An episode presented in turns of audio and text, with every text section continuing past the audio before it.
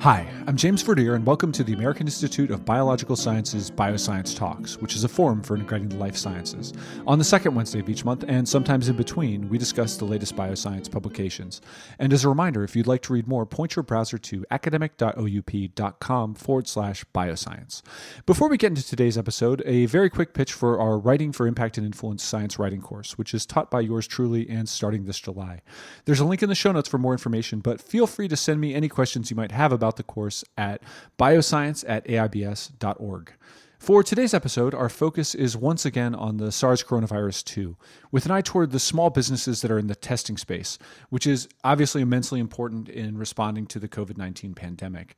We have two interviews to share in this episode, and first up is Dr. Crystal Icenhour, CEO of Aperiomics and a previous guest on this show. I'll include a link to that episode in the show notes. Aperiomics has recently shifted their focus to coronavirus testing and is working quickly to increase testing capacity. After that, we have Dr. Robbie Barbero of Ceres Nanosciences. Ceres Nanosciences nanotrap technology is currently being tested with the SARS coronavirus 2 and is expected to help in improving the accuracy of existing testing protocols. But with no further ado, let's go to that first interview. Dr. Icenhour, thank you very much for joining us today. Thank you for having me. I appreciate the opportunity. Okay, so uh, the first thing I was wondering about is how did Aperiomics first get involved in COVID 19 testing? You know, I guess that's a question of who approaches whom and, and how do these sort of arrangements get made? So, we've been watching the unfolding of COVID 19 since January, and we'd had several conversations at our C level on if we should. Um, if we should offer testing. And in January and February, it appeared that there were going to be plenty of other large public health labs and, and major medical centers offering testing. And so we decided that we probably didn't have a significant role to play in COVID 19. Um, however, as we entered into March, that, that became um, it became clear that there were some some significant issues in access to testing, especially in our, our local area. So we evaluated the situation. We realized that some of the biggest issues facing all labs, no matter how big or how small, was access to supplies in order to run the tests. And so we spent uh, a few days looking at alternative materials that we could source. Um, we have some some good connections into other countries through my team, and we determined that we would be able to make some minor modifications to the CDC assay and to account for supply chain issues. And so we decided to to throw our hat in and and to offer COVID-19 testing primarily focusing on our local region because that's you know we're, we're a small company we can't we can't save the world but we can certainly have a significant impact in our local region Okay, and, and how does this test um, differ from you know the the testing that you typically perform? And I should mention that we've done a podcast on that before, and I'll include a link to it in the show notes. So if people are looking for a broader overview, they'll be able to find it. But uh, how is this setup uh, different from what you would typically do? So this is a much more straightforward test than than what we typically do. Uh, we're looking for COVID nineteen. We're using a reverse transcriptase PCR assay to look for viral RNA specific for COVID 19. So, what, how this differs from our core technology is our core technology looks for everything that's known in each sample. So, we screen each sample, whether it's blood, tissue, urine, fecal, whatever kind of a sample we're working with, we screen it for nearly 40,000 microorganisms. So, every known bacteria, virus, parasite, and fungus. So, it, our core technology is, is, is much more comprehensive and much more um, intensive than, than what we're doing for the COVID 19. Uh, so, is this one significantly easier than the core technology based tests? Oh, absolutely. Yes. Yes. There's, um, it, it's much faster, it's much less expensive, and it's much easier for my staff to, to perform. And what was making this switch over to this other form of testing like? Was this an is this an easy switch, or is it something that you know required you to uh, retool a lot of systems? Kind of how how did that process work? It was a fairly straightforward switch. Um, the biggest so in order to perform our core technology, we already had the trained high complexity lab personnel. We already had the equipment in our laboratory to do the testing the biggest challenge we had was in finding supplies that would meet adequate quality standards to perform the test. And then my technical team, my software team, had to go in and, in very quick fashion, make some adjustments to our reporting system and um, build in a system to make sure that our results are being reported to the state of Virginia. So their job, I think, was harder than than it was on the wet lab side of things.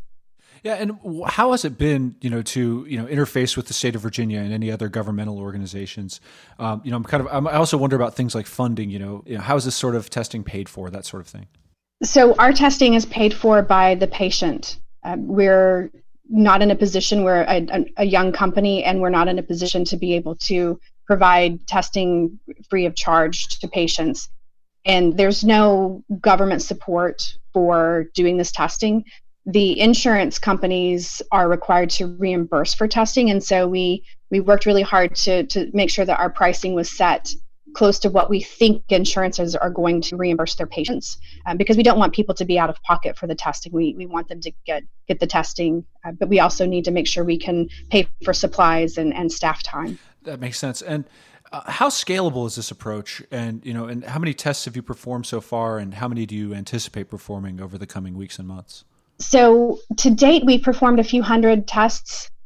A lot of those were, you know, getting the initial validation work done um, to do the filings with the state and, and FDA. The where we're where we're scaling to, and, and in large part due to the generosity of Howard Hughes Medical Institute's Janelia campus, we're able to to provide a significant amount of scale for a, a, lab of our size. So we're looking to provide up to 2,500 samples per week. Um, so we have the capacity to, to run up to 2,500 samples per week, given the the additional support we're getting from Janelia. That's quite a few. Is that number um, larger than you would have performed using your core technology? You know, it, the the typical test. Yes, yes. So with the the PCR testing for COVID nineteen, we can turn around results same day, and so far we've been able to return around results same day. For our core technology, that is a multiple day process, so we we can't turn around as much high volume with that technology. That's interesting. And you mentioned the um, collaboration with the Howard Hughes Medical Institute Janelia campus. Uh, can you tell us a little bit more about that? You know, what was that collaboration born of, and um, you know, uh, what kinds of things are you doing together? It was really uh, we sent out a press release announcing that we were going to be providing COVID nineteen testing, and we're located in Loudoun County, in the, the same county where Janelia is located, and they saw the press release and reached out and asked how they could help. So we sat down with their their leadership and came up with a plan. Um, they got it approved through through Howard Hughes Medical Institute, and um, we now have instrumentation that they've loaned us to provide additional um, volume testing. We also have volunteers. They have amazing scientists and staff members that are volunteering their time to help us do uh, as much COVID 19 testing as we can. So it's really been an amazing partnership. And beyond that, um, we we've had a, a, handful of positive samples come in so far, and we're going to be working with Janelia to do additional research on those samples. We what we like to do is we'd like to do full genome sequencing for all of the positive samples so that we can help add to some of the other work that other researchers are doing to characterize um, and give a, a very deep look at what this COVID 19 outbreak really entailed. And what's it like working with those samples? You know, is this coming through as a throat swab? Um, you know, what physical item do you folks work with and how does it get into your labs? So, we have significant expertise on sample collection and sample stabilization, and we've used similar processes for our core technology. So, one of the modifications we made to the CDC recommended protocols was to do a cough swab, which is easier for the patient and the healthcare provider to, to, to be collected. We are also placing that cough swab into a special preservative, and that preservative in, inactivates the virus, which is ideal because we don't want live viruses being transported all over the place.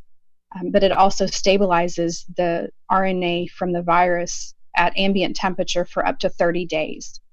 So that gives us a safer and a more robust sample collection. So we send out cough swab collection kits to healthcare providers. They do the collections and send them back to us. So we receive the inactivated, stabilized cough swabs into our facility. Okay, that's interesting. That sounds like it would be certainly preferable from the standpoint of, of your employees. Yes, absolutely. And our volunteers. We, we, we want to make sure that everybody is safe and protected.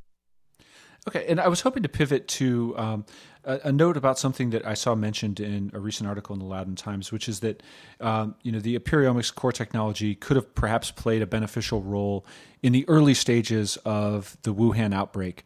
What could it have done? You know, had it been used, what sort of things would have been you know tested in order to get it perhaps an earlier handle on things? Yes. So, had our technology been in use and and used to screen the viral pneumonia patients that where this outbreak first started, we would have identified that as a SARS like virus through our system. And that would have been incredibly important information based on what we knew about SARS 1. Um, that would have been a huge red flag and prompted you know notifying you know authorities and and making sure that appropriate steps were taken to you know limit exposures and and limit spread of of this disease so um, you know what we're really working hard and what we've been working hard on for six years is getting our technology into broad use because there's tremendous value in knowing everything that's in a sample not just what you think is causing the infection. So this would be a case in which you know you have patients showing up at you know an emergency department uh, with this pneumonia, and you run a test and you discover that you know they appear to have some sort of coronavirus that you haven't seen before. And then that immediately gives you some idea about transmissibility and and how best to respond to it? Absolutely yes. And certainly this coronavirus has very different characteristics than than um, than the first um, round of SARS a few years ago. But um, you know it, it, that SARS was was was taken seriously and we could have gotten knowledge into the right hands a lot more effectively and and that being of course critical as we've seen you know at every stage to the response to the covid-19 pandemic is that uh, the earlier and the more aggressively you respond the better results you're likely to get Yes, absolutely. So I was recently talking to some uh, disease ecologists, and they described that you know these uh, animal-borne illnesses probably cross over to humans very frequently. So it seems as though there would be a benefit to having this technology sort of widely rolled out and available for any case in which something popped up that you hadn't seen before. Yes, no, I, zoonotic infections have occurred since the beginning of humanity, and they will continue to occur until the end of humanity. So um, the the better tools we use to be able to identify and track these these leaps from animals into humans, you know, that creates a much uh, that creates a situation that is is is much more controllable than what we've experienced with this with this pandemic. That's interesting. So, are there any plans, um, you know, in place right now, or, or is it still uh, too early and we're still too much in the you know in the midst of the present situation um, to start thinking ahead to wider rollouts? Right now, we're we're we're primarily focused on on providing COVID nineteen testing. Um, I think at least in the United States, we're we're still it's still a little bit too early but you know the work that we want to do with with Janelia to characterize all of the the positive um, coronaviruses that we identify, um, you know that will go into a public repository uh, for the greater good of, of science and understanding. So you know that's that's really kind of the second layer to this that we can support. And we'll certainly look forward to hearing more in the future on that. My last question, I'm, I'm just curious, what's the day to day experience uh, of working, you know, in the midst of this uh, pandemic been like? Is it a 24 seven type of operation or, uh, you know, are, are, are people able to spend some time with their families as well? What's, what, what's the experience been like? It's been a roller coaster. I can imagine. I, I don't know any other way to explain it. Um, my staff is amazing we have all come together as a really tight group to solve this really complicated problem. and you know and it, it goes in waves. You know the first wave was how do we get supplies? Well then we get supplies. Well then how do we get them through customs? Um, that's been a really big sticking point. And and i understand the concern of having things you know imported in from other countries but we're trying to provide crucial testing and to have those things delayed getting to us that hurts that hurts people who are who are infected with the virus and it slows down our progress. So, um, you know, dealing with the regulatory things has been has been challenging. Um, you asked earlier about working with the state of Virginia. They've been amazing. Um, so they have gotten us fast tracked into their reporting system so that we can report findings and make sure that you know we as a, a state and the country have good metrics on how many tests are being done and how many people are, are positive for the virus. The waves of you know educating people that we are here to provide testing it's very frustrating. We you know this i think it was last week we had the capacity to do 2500 samples a week and we got in very very few samples. And it was very frustrating because we're hearing all of these these frustrations and all of these urgent pleas for testing and we have the capability and we have the capacity and we're not getting samples. So getting the word out um, send, doing advertising trying to you know make sure people know we're here so that they can utilize what we've put together um, that's been a challenge. And then you know dealing with the wave of samples coming in it's a much higher volume of samples than what we we're accustomed to with our core technology. So making that shift to have personnel, and we're hiring, um, have personnel in to be able to accommodate, you know, making sure that all samples are accession, accessioned properly, making sure they get through the system properly, making sure all, every report gets sent to the the healthcare provider. Um, so it's it's it's a roller coaster, and it's come in waves. And in some respects, we've we've been you know building the the train track as we've been driving on it. It certainly sounds very challenging, and I think we're all very grateful for the work that you're doing. And I'm also very grateful for your sharing your time with me today. Dr. Icenhour. thank you very much for joining me today. Thank you for the opportunity. All right, and next up, I'm very happy to bring you my conversation with Dr. Robby Barbero, the Chief Business Officer of Ceres Nanosciences. Here it is. Dr. Barbero, thank you very much for joining me today. Oh, I'm pleased to be here. Thank you very much for the invitation. To get us started, I was hoping you could give us a little bit of a quick overview of Ceres Nanosciences and the nanotrap technology. You know, when we're not in the middle of a global pandemic, um, you know, what's the application and how does it work? Um, well, well, thanks for asking that question. And and actually, being in the middle of a global pandemic is is the kind of problem that we think about all the time uh, and trying to solve. So our technology is a bit of chemistry that can improve the performance of diagnostic tests. Uh, so these are medical diagnostic tests for infectious diseases and cancers. And it does that by capturing and concentrating very low abundance molecules uh, or or biological material from uh, from biological samples in order to improve the performance of the of the tests for those for those molecules. Uh, and it just so happens that over the last few years, with uh, quite a lot of support from the Bill and Melinda Gates Foundation and DARPA, which is one of the innovative research funding organizations in the Department of Defense, we developed a, a, product using our technology that can improve the performance of diagnostic tests for respiratory viruses. Okay, and you're probably going to get over my head very quickly, but in broad strokes, how does it work? Well, what it is is it's a it's a particle, so it's a small sphere. Um, it's about a half a micron, so in, in diameter, so that's 500 nanometers. So the human hair is maybe 10 5 to 10 nanometers in diameter so it's you know bigger around than a human hair but still much smaller than the, than the individual eye can see and we uh, we play with the chemistry of these particles uh, so that we can tune them to be able to capture different types of biomolecules. We can make versions that can capture proteins. We can make versions that can capture nucleic acids like DNA and RNA. And we can make versions that can capture larger biomolecules like whole viruses or even whole bacteria. Uh, so what we do is we, we put our particles into the sample, and it might be urine, it might be blood, Uh, in the case of respiratory viruses, it would be uh, a either saliva or um, the the liquid that a swab gets stuck in, um, and the viruses are floating around in that liquid and our particles will grab those viruses and then pull them out of the liquid so that we can put more virus into the into the follow-on test. Okay, and that sounds like it would be particularly useful for a virus like the SARS coronavirus 2, um, which isn't necessarily particularly abundant in all of the swabs. Is that correct? That's right. So you know, it's still very early days in this outbreak, and there's still a lot that the, the community is is trying to understand and learn about the virus.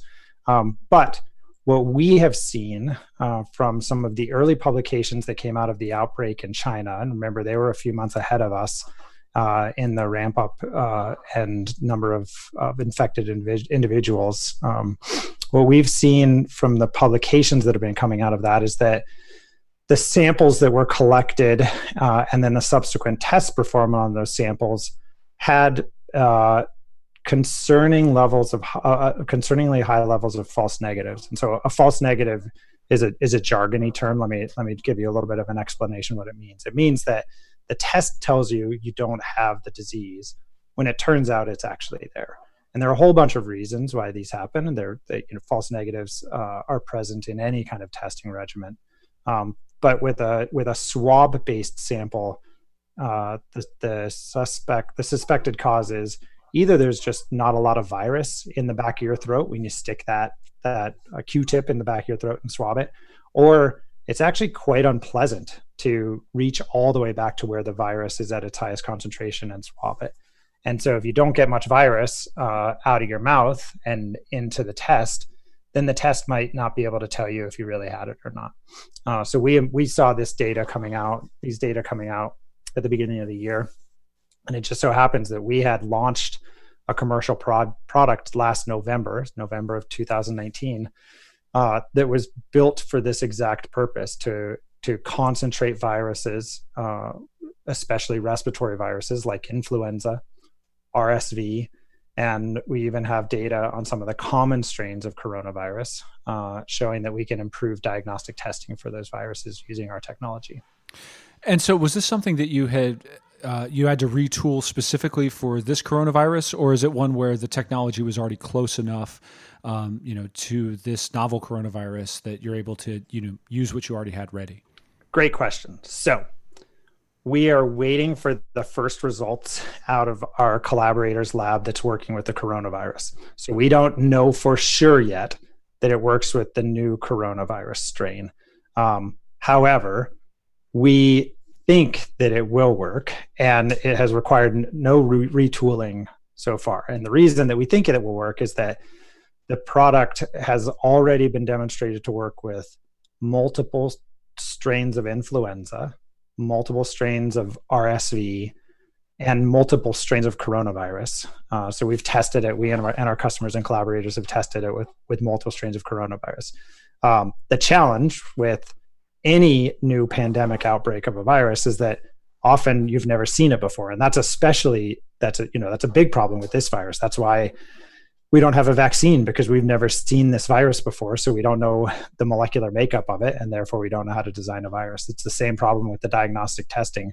Uh, until you can get a hold of a of a true positive sample you don't know if your product's going to work for it um, so we we hope to find find out uh, very soon that it is it is working with this new strain of coronavirus, and that it doesn't require any retooling. Okay, and so you know if that were the case, uh, you know obviously I think you know most of the analysis that I've read has suggested that we're looking at very much a marathon rather than a sprint type of situation, and that testing and you know contact tracing is going to be you know very important as we go forward over the coming months uh, to get an idea of you know where the virus is. You know this is after the curve has been flattened to whatever degree is possible.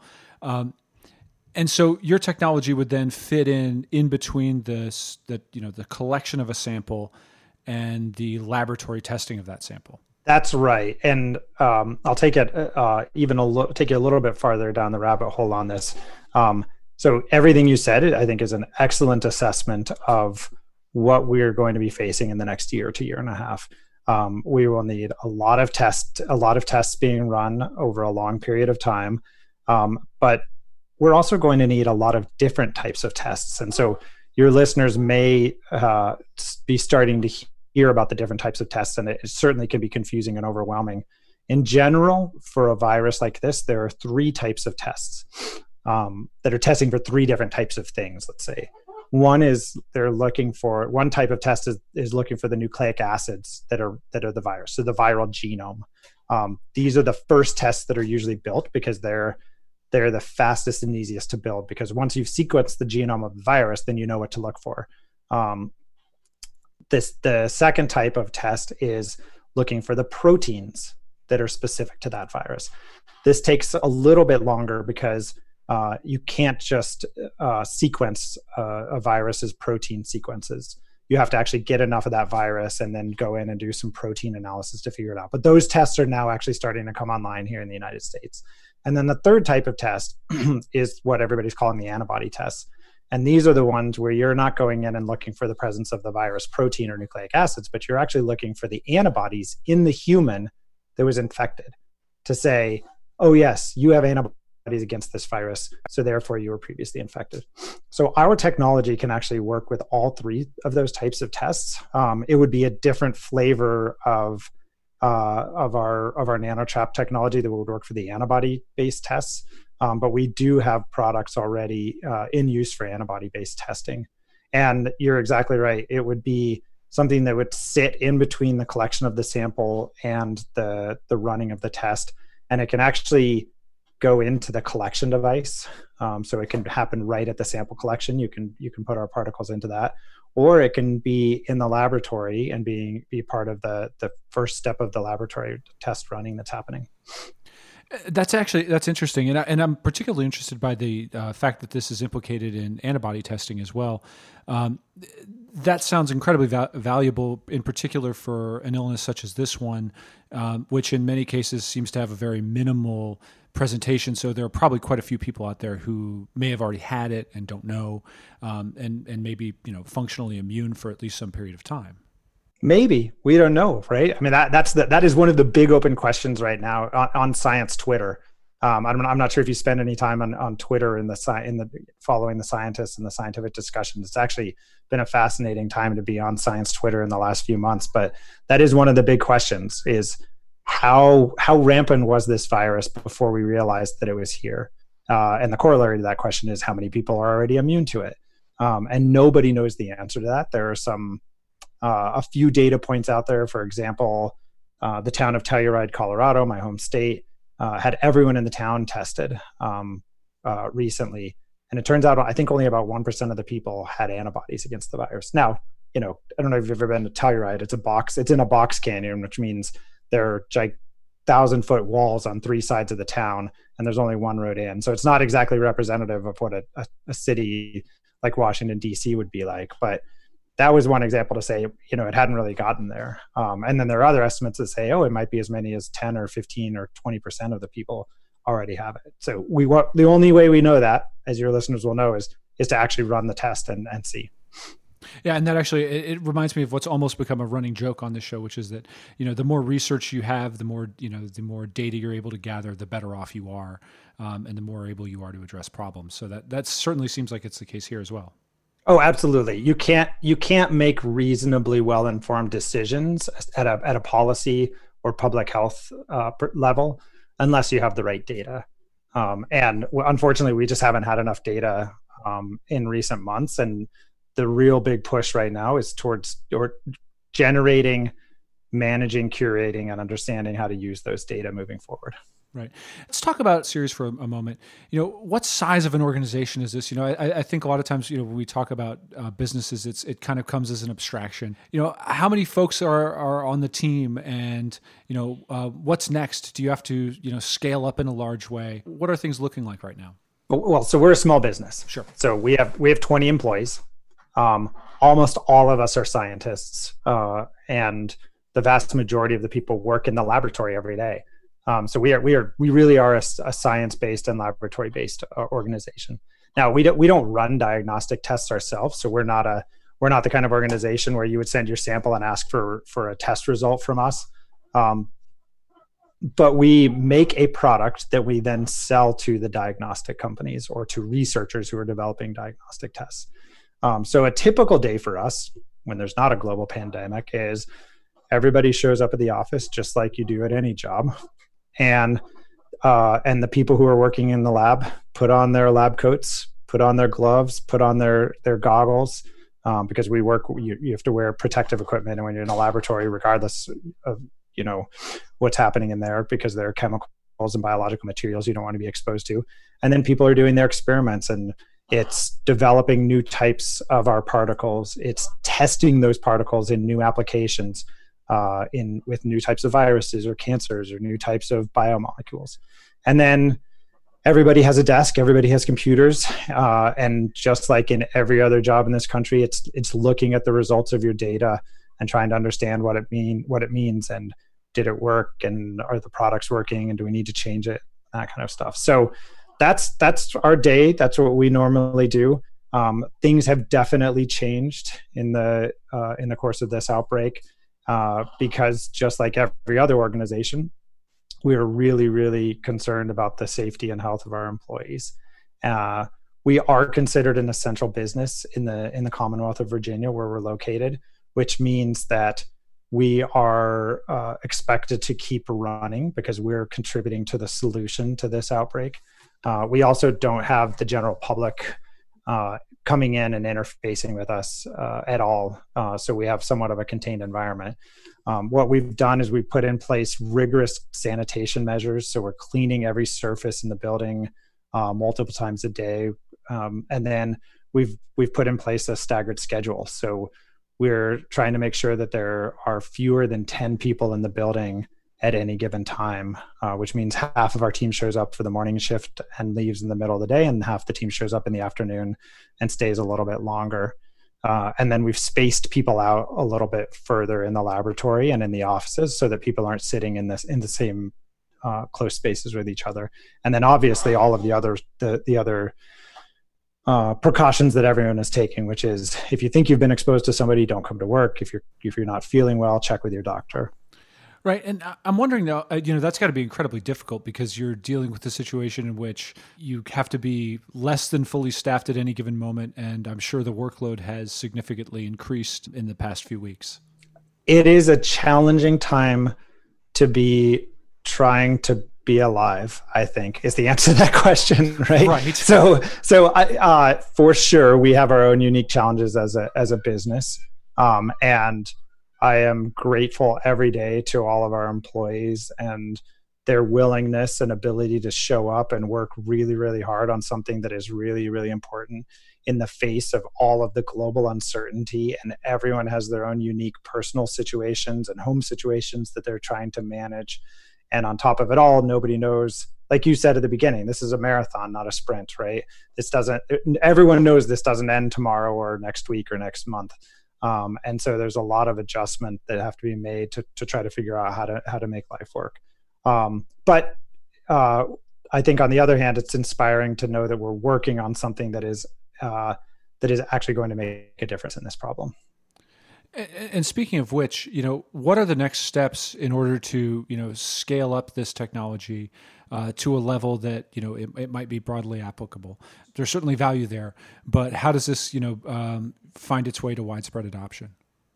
Well, our uh, the man, the scaling our technology is just a matter of making more of the particles, and because they are nanometer sized uh, products or smaller than micrometer sized products, um, we can actually make a lot of them in a fairly small amount of space. Um, so we already have the ability with our current um, manufacturing capacity to make um, to make somewhere around a couple hundred thousand units per week, um, and that is scalable um, by adding additional. We make them in in chemical hoods, the, the kind of hoods that you've your listeners have probably seen a lot of times where there's a, a, glass sash that moves up and down in the front, and then inside of it is a ventilated space. Uh, and then we use a chemical a chemical reactor inside of that, um, which just has heat control and uh, and a stir. So we make our make our products in those, and we can make more by adding more reactors and, and more hoods into our space. Um, so we're, we're already thinking about if this, uh, if we start to see implementation or use of our product in some of these testing regimens, um, what would a scale up process look like? Um, making sure that we are ready to pull the trigger on purchasing those equipment um, and and being ready to make more product. Well, that's something I certainly hope we'll be able to follow up on in the future. Uh, but in the meantime, Dr. Barbero, thank you very much for joining me today. Absolutely. Thank you very much for taking the time to speak with me.